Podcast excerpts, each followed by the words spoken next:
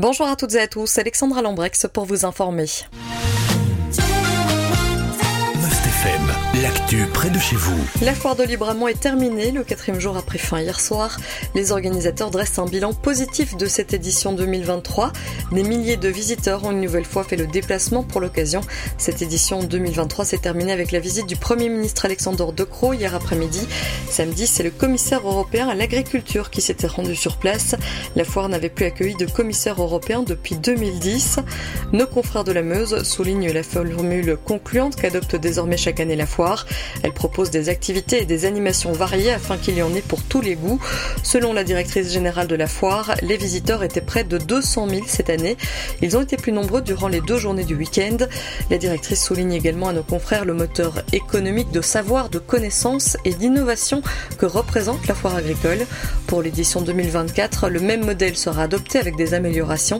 La 88e édition de la foire agricole de Libramont se déroulera du 26 au 29 juillet.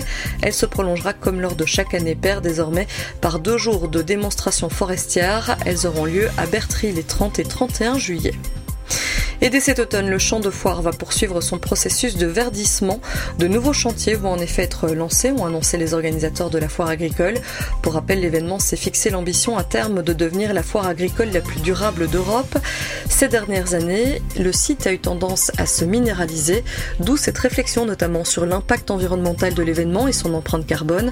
En automne, plusieurs dizaines d'hectares du champ de foire vont être revégétalisés. Un master plan paysager du site de la foire a été élaboré en collaboration avec la société Loco.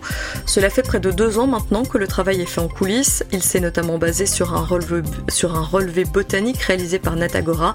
Le master plan prévoit entre autres de valoriser les richesses intrinsèques du site, de travailler sur les entrées du champ de foire pour en améliorer la visibilité, ainsi que sur le cheminement du visiteur.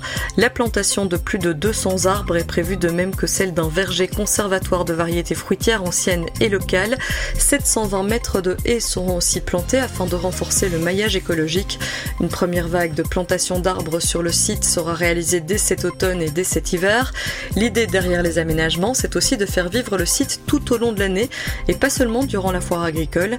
Parcours de promenade sera ainsi proposé à l'avenir. Chaque année, ce sont près de 200 000 personnes qui sont accueillies sur le champ de foire en 4 jours, je vous le disais.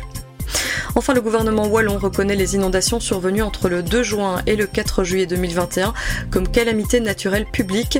Pour la commune de Namur, seules les inondations du 2 juin 2021 ont été reconnues. Les personnes touchées par ces inondations peuvent à présent introduire une demande d'aide à la réparation, indique l'administration communale. Cette demande peut être faite via le formulaire papier disponible en ligne, soit via le formulaire en ligne directement sur le portail Wallonie. Le formulaire papier peut être renvoyé par mail ou par courrier postal. Si vous rencontrez des dans la procédure, sachez que vous pouvez vous rendre à la Maison des citoyens à Namur pour être épaulé dans votre démarche. Le service public wallon propose aussi un tutoriel pour vous aider. La deadline pour introduire votre demande d'aide à la réparation est le 30 septembre prochain. Et voici pour ce qui est de l'actualité en province de Namur et de Luxembourg. Je vous souhaite de passer une excellente journée à l'écoute de Must FM. L'info proche de chez vous, aussi sur mustfm.be.